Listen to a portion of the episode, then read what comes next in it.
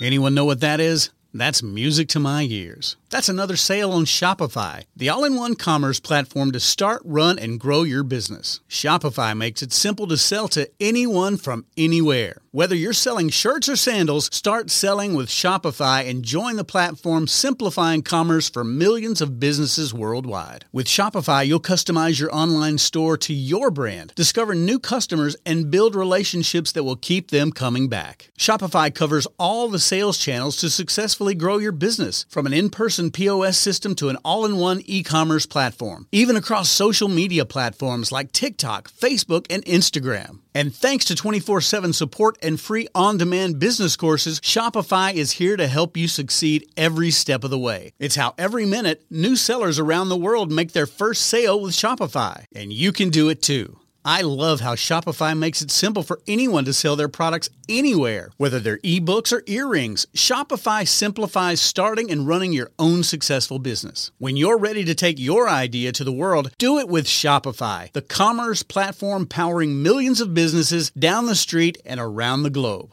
Now it's your turn to try Shopify for free and start selling anywhere. So sign up for a free trial at shopify.com slash C-Suite, all lowercase on C-Suite. Go to shopify.com slash C-Suite, all lowercase on C-Suite to start selling online today. Shopify.com slash C-Suite.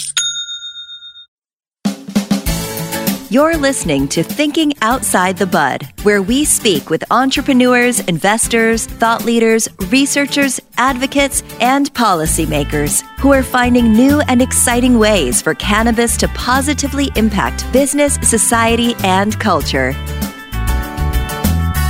And now, here is your host, business coach, Bruce Eckfeldt. Are you a CEO looking to scale your company faster and easier? Check out Thrive Roundtable. Thrive combines a moderated peer group mastermind, expert one on one coaching, access to proven growth tools, and a 24 7 support community.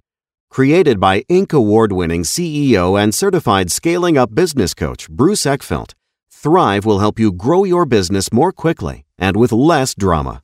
For details on the program, visit eckfeldt.com slash thrive. That's E-C-K-F-E-L-D-T dot com slash thrive. Welcome, everyone. This is Thinking Outside the Bud. I'm Bruce Eckfeldt. I'm your host. Our guest today is James Yee. He is founder and CEO at Leaf Trade. They're focusing on the B2B marketplace for cannabis, working with dispensaries, working with producers, suppliers, and making sure that the right groups have the right product at the right time and all the technical and process integration. I always love these kind of business plays in cannabis as we've kind of grown and matured as an industry. There's so much need for some of this kind of infrastructure and kind of higher order thinking around how this industry really works. And obviously, with our fairly unique and fun setup of a state by state market in cannabis, it can make some of these things pretty complicated. And so I'm always interested in how people have kind of approached this and how they've gone to market, where they've kind of find where they found traction and, and where they're seeing the market kind of develop. So I'm excited for this conversation. With that, James, welcome to the program. Hey Bruce, thanks for having me. Yeah, pleasure having you on. So before we're before we kind of dive into everything you're doing today, I always love getting the backstory. How did you get into this? How did you get in technology? How did you get in cannabis? Give us the story.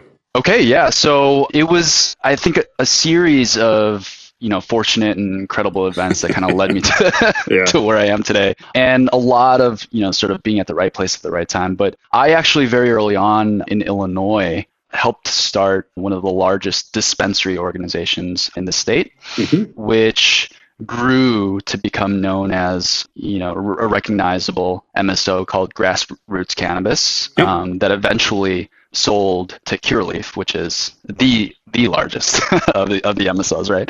yeah, exactly. From one of the largest to the largest. Uh, yeah. Right, right. And um, I started off, you know, kind of helping that organization. I'd, I'd say late 2014 and, and in 2015. And you know, at the sort of intersection where I was sitting, it, it was Illinois. And at that time, it was the very first of what I call these highly regulated, newly emerging markets to launch. And I happen to know uh, three groups that had independently won licenses to operate dispensaries here in the state, and they they had reached out to me because I'm I'm also the owner of an, another technology company next to me, which mm-hmm. is a maker of B2B software, mostly in the restaurant space, but also in healthcare and has grown to service a, a, bunch of other verticals. But I'm still on the board of that company and, and not as hands on. But at that time, they, they reached out because they were simply looking for technology solutions to streamline their operations, right? Now that they've won these licenses and, and needed to get, get started up, right? And I think the theme that's sort of true today, but even more true back then was that when I kind of started to scratch the surface, the solutions that they were looking for just did not exist right? Whether it's because the, the industry was super, super early or because the technology giants out there that would normally service an industry were, uh, you know, very risk averse as, yeah. a lot of them still are and, and we're not touching it, right? So I'd say, you know, I, w- I was, that didn't change the fact that I was hooked and yeah. fascinated by, by this opportunity. And really over the course of the next, I'd say 18 months was heavily involved with every area of the business of getting a dispensary started and and and launched and scaling right so everything from overlooking construction to you know knowing the regulations like the back of my hand like how thick the steel needed to be in a vault and where did the cameras need to be located and if there was a defect with products like what was the protocol for mm-hmm. destroying that right and you know helping to hire set up processes build relationships with municipalities and the cultivators, right? The suppliers in the market, negotiating with them and just building the relationships, right? And so I'd say in that whole process, you know, I always in the back of my mind had my technology hat on and was just really paying attention to where the biggest pain points were, right? So, and the biggest sort of problem that I identified was the way in which these transactions were happening, these wholesale yeah. transactions. So if you're a retail dispensary and you need to stock your shelves up with products that to make it available for patients or you know consumers walking in, right? You were literally texting and and emailing and phone calling your it, it, was really like you know drug dealer 2.0 kind of yeah, a, exactly. situation right yeah. but because it was so so fragmented right any single order you'd you'd have to tr- communicate through you know text and phone calls and emails that normally it took maybe two weeks or more for a single delivery to arrive at a dispensary but you know the buyer and the seller they were both spending half their time just trying to put these orders together. You know when everyone was really looking to, to focus on scaling their business right? And so hmm. you know that that was really the genesis or, or the um, the sort of light bulb moment for me to say hey this is a huge problem. Like how do we how do we streamline this so that not only is it better for compliance, right? God forbid an issue happens with the order and now you have to dig through texts and emails to figure out what happened, but just digitize it and streamline it in a way where you're leveraging a platform like this to learn more about your business and be resource and time efficient and also use the, the data to optimize for revenue going forward. So long story short, I, yeah. you know, went to my existing tech team and, you know, grabbed a couple of guys and said, look, do you, do you want to kind of be a part of helping to build something, an MVP and, and launching it into the Illinois market? And we did that in January of 2017.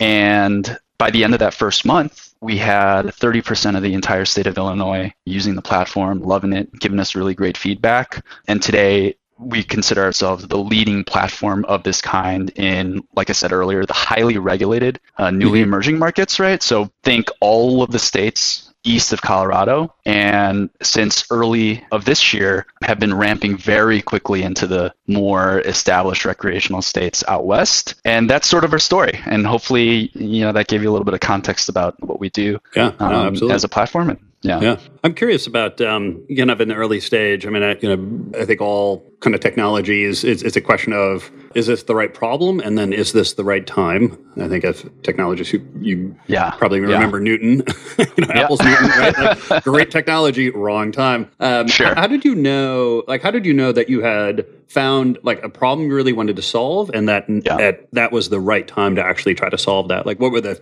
signals that you saw that told you that? So it was actually a very blunt, some blunt signalings happening, right? Because when we first built the sort of prototype, right, it mm-hmm. was a much more like Amazon style of a platform, right? And when I tried to launch that platform, the sellers, you know, in the market basically told me to go fuck up. I, yeah. Sorry, I don't know if I can curse. That's fine. We can drop them here. Um, don't worry. yeah. Um, literally, like without any exaggeration, right? And so I went back to the drawing board and I said, look, there's still a massive problem here. There's a massive yeah. problem in the inefficiencies of how they're doing their business. Like, how do we rework this, right? And so we started off as you know, you know where we want to go is, um, and where we are today is more towards the a true uh, wholesale marketplace, right? But the initial value that we started and optimized for was on the other end of the spectrum was, was operational efficiencies, right? And so it's getting all of your inventory, your available for sale inventory into a, a single platform so that your sales team can make show that availability to their customers and then manage all those order intakes in one place so that actual inventory levels are reconciled, right? So that yeah. they know what actual inventory levels are, right? And then taking that in the next step of the fulfillment process in the packaging of those orders. And then from there the delivery of them. And then when a sale is finalized, as in it's successfully arrived at a dispensary location, the accounting finance team using all that information that's happening in one place as the source of truth for the sales invoice, you know, transactional data, getting in that in ported over to their accounting system. And so it's really was providing that operational value where on the one hand, if you're a buyer, you're logging into one place and you've got a consistent process for how you buy things with all of the sellers in your respective market, right? Mm-hmm. Uh, that consistency, right? And then on the other side, for the sellers, we're enabling them, empowering them for all of their departments and workflows to do it all in one place and work together, right? So that there's they're not missing a, a beat or a step in their in their process, right? So just really massively, you know, saving the amount of time that they yeah. put into kind of juggling all of this and then you know helping them to scale as they grew into being single state operators to multi-state operators providing that operational cons- consistency everywhere they went yeah. so that was really i think the long way of saying that you know we knew that there was a value to be offered and that mm-hmm. was operational. And that kind of helped us to grow the market and penetrate the market and embed ourselves in the market. And as the market matured really become more of a true marketplace. Yeah. And how i mean it seems like a lot of this was driven by your experience actually on the operations side in cannabis and then with your tech background i mean i guess what pieces were really key in terms of helping you kind of figure out this problem by bringing these two things together and then what things I guess, did you think were going to work that maybe yeah. didn't work as well? Or kind of things you didn't anticipate, you know, things that you thought you kind of knew or didn't, didn't quite realize when you went to kind of really create a solution for the market. Yeah.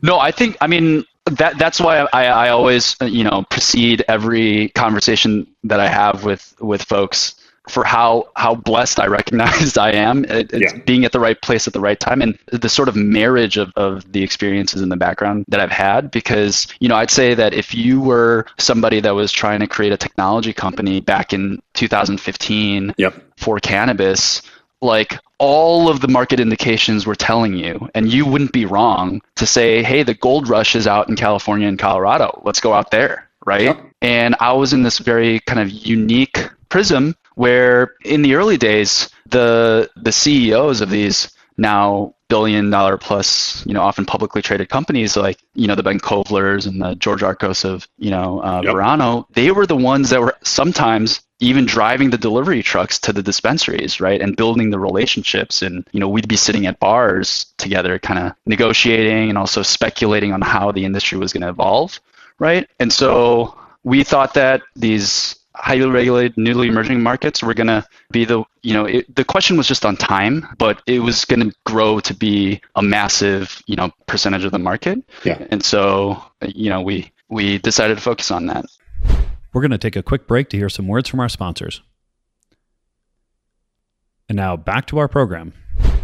And what were some of the big challenges, like when you got into that and you know, sort of figuring out how do I actually do this for the industry? Yeah, like, yeah, yeah. Technical challenges, process challenges, like what? Yeah. What... So I think uh, I think that what I'm thankful for in my background of um, having started a technology company is I'm very like product minded and product driven, right? Yeah. So really translating the the problems and then you know turning that into you know the user experience that's really of value to the market, right? So and then that coupled with really just being at the table with the market leaders themselves and hearing about their problems. I'll give you an example, right? Like, yeah, please. Uh, just as an example, like if there's an issue with an with a problem, right? They've got different protocol in different states for how to handle that, right? Oftentimes they won't actually allow returns to happen, but you can log what the issue was and then have a process to get a credit from the, the supplier, right? So that that can feed back mm-hmm. down to the to the consumer.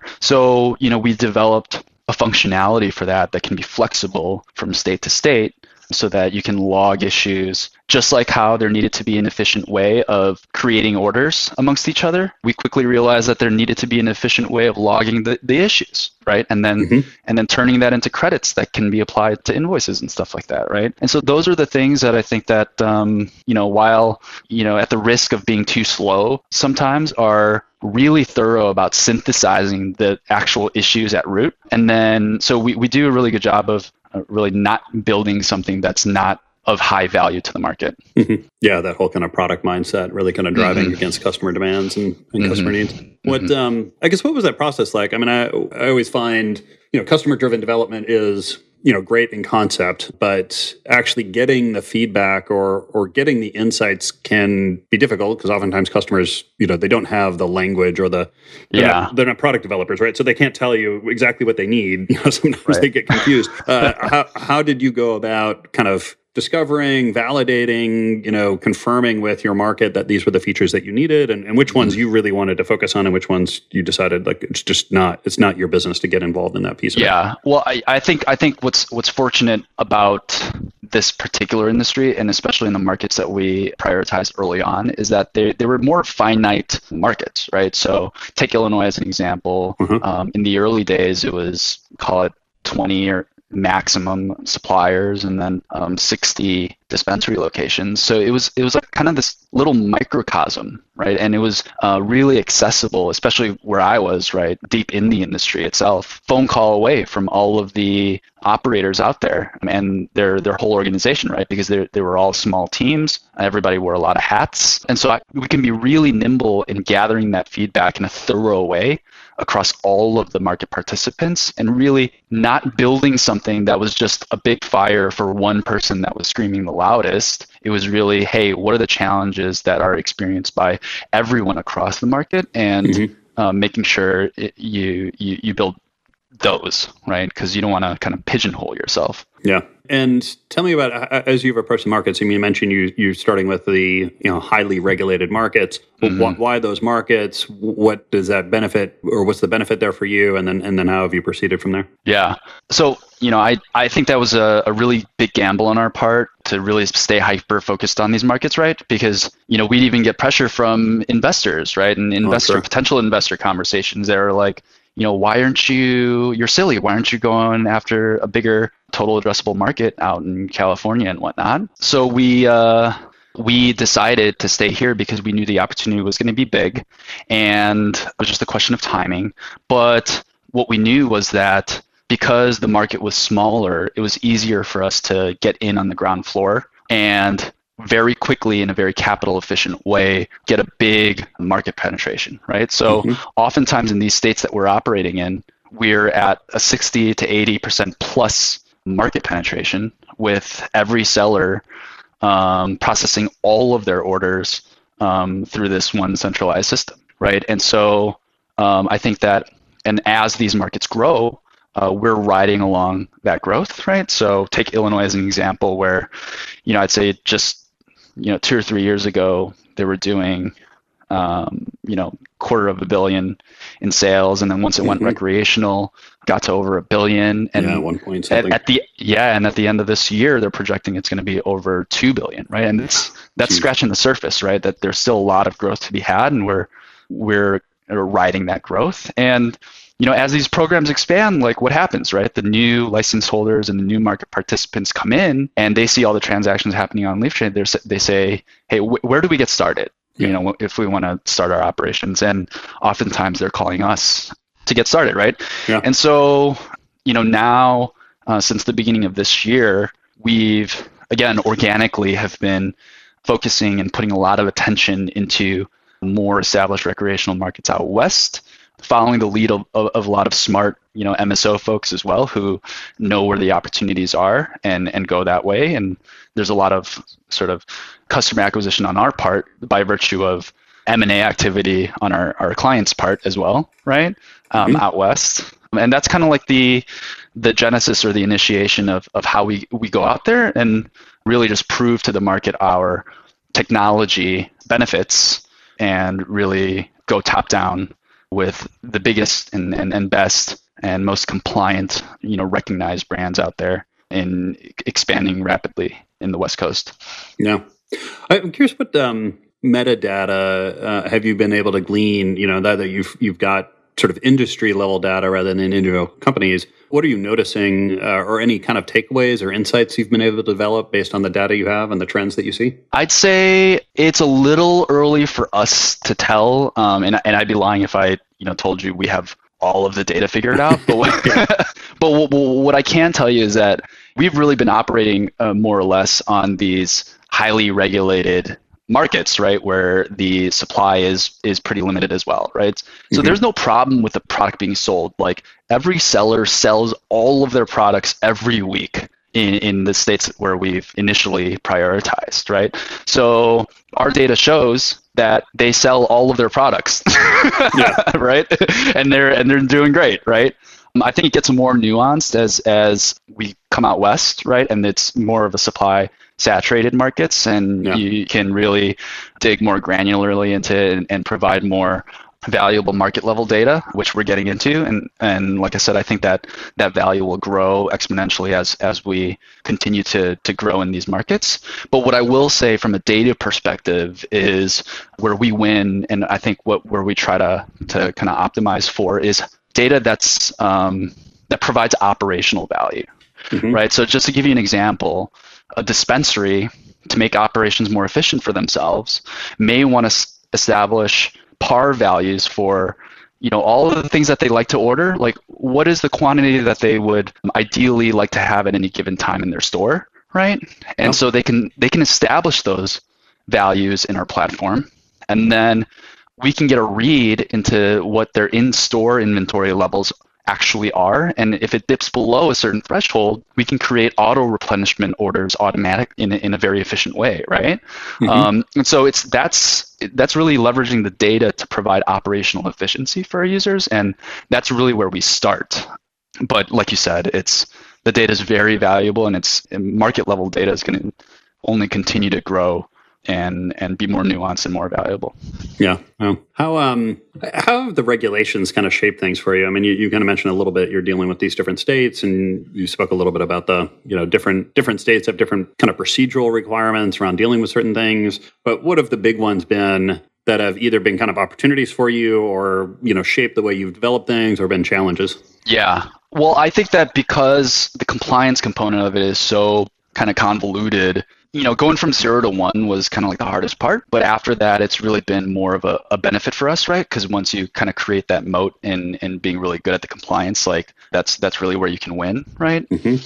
And just an example of that is the mandates, right? The state mandates on utilizing these seed to sale traceability systems, right? Where we've centered our platform to work hand in hand with those other systems. And it's great because a lot of our clients actually use those systems as their inventory management tools and to have really good integrations into those systems means that they can at the click of a button get all that available for sale inventory into our system right so it just made sense for us and what we're seeing out west which is really interesting is and, and i think another another way our, our gamble on focusing on the reg, highly regulated states that's panning out is mm-hmm. i believe it was jan 1 2018 where california mandated the state to use Metrc, um, which is one of the leading seed to sale traceability systems. Mm-hmm. And it wasn't really until much many many many months after that where the players in that market were actually fully utilizing the platform like it was intended and, and should be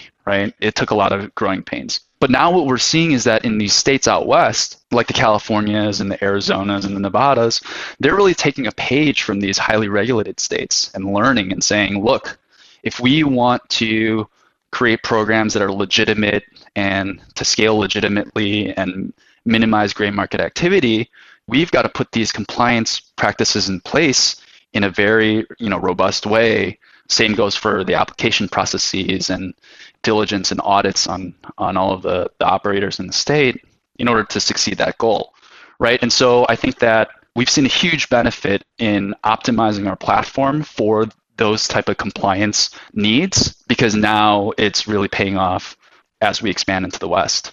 Yeah. And, you know, with all this kind of talk, chatter around some kind of federal legalization, at least change in the posture from a federal point of view, like how, what is it that you're watching? How are things going to affect you? Where are the opportunities? Uh, how do you, what, what's your kind of view mm-hmm. on the federal market? Yeah, I think that what most people are really paying close attention to is the the Safe Banking Act, right? I think yeah. that that's just a no-brainer. You know, it, you can't as as a um, as a regulator and a pol- you know a, a, politician, you can't really argue that you want um, you want tax revenue from these businesses, but you won't give them a place to actually put their money. Yeah, right. Exactly. it is it is kind of ironic. Yeah, I think it's just practical from a public revenue generation perspective and from a safety perspective. And I think that'll actually be good for our industry, you know, access to capital, not only for plant touching businesses, but you know, even for the ancillary businesses. And you know, it'll allow for you know, we have a payment solution that we built, right? That's very technology centered. It's you know, we create the the automations in our platform for folks to save customized term periods and on due date for payments to transfer directly from the buyer's account to the sellers and you know create levers technology levers for positive reinforcement or negative reinforcement on payment behavior based on payment behavior, right? And that's only going to grow and you know have have a bigger flywheel as our customers get more and more access to financial institutions, right? And so I think that's just generally going to be a great thing. You know, a lot of industry leaders are are thinking, you know, timeline wise probably closer to mid you know 2022 and from uh, just a uh, overarching federal legalization perspective i personally my thesis is that that's going to be a, a, longer ways ahead right? I think that i personally think it's going to be at least three years you know more more likely over five. And that's only because there's you know i think it's it's safer to play it slower and give you know states state by state autonomy and, how they create these programs and the sort of resources that stakeholders, you know, whether it's the regulators or the operators, that they've put in to creating the infrastructure of, of the industry, right, going from zero to one. There's a lot of incentives that are in place for for not tearing down the walls like entirely, right? Yeah. Uh, because you know they've built a local economy and local jobs, and yeah, exactly. Um, and so they've got to do it in a sustainable way. We're we're not talking about just creating like a monopoly, but it's it's really just thinking about the economy at large and and making sure it's sustainable for everyone. Yeah. But that being said, you know, I think I think that it'll probably evolve to look not unlike the alcohol industry where there are, you know, regional rules and stuff like that for distribution. And that being said, our technology is built in a way where we've created the artificial walls where each state is in effect its own marketplace, right? But if you know certain interstate commerce were to happen within you know certain regions right? Like the the northeast for example or, or whatever. And you know we can in a matter of a day right tear down those artificial walls and mm-hmm. allow for that commerce to happen right? So we've been very forward thinking right? Yeah. In terms of marrying in a balanced way current needs versus what how we think the, the market's going to evolve and being and making sure that we're in a position to be nimble and and to adapt yeah, excellent. James, this has been a pleasure. If people want to find out more about you, more about the work, what's the best way to get that information? Yeah, please visit us on link- LinkedIn. We're at Leaf Trade. Um, I believe on Instagram it's the same handle. It's at Leaf Trade, one word. Um, and on Twitter, we are at leaf underscore trade. And of Great. course, our website is very comprehensive and everything you'd want to know. It's www.leaftrade.com. Great. I'll make sure all the links and the handles and everything are on the show notes so people can click through, get that. James, it's been a pleasure. Thank you so much for taking the time today. Yeah. Thanks so much for having me. That's it for this episode of Thinking Outside the Bud. Be sure to subscribe using your favorite podcast app so you don't miss our future episodes. See you next time. You've been listening to Thinking Outside the Bud with business coach Bruce Eckfeldt. To find a full list of podcast episodes, download the tools and worksheets, and access other great content, visit the website at thinkingoutsidethebud.com. And don't forget to sign up for the free newsletter at thinkingoutsidethebud.com forward slash newsletter.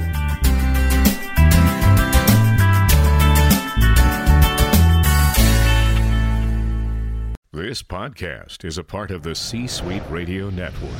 For more top business podcasts, visit c-suiteradio.com.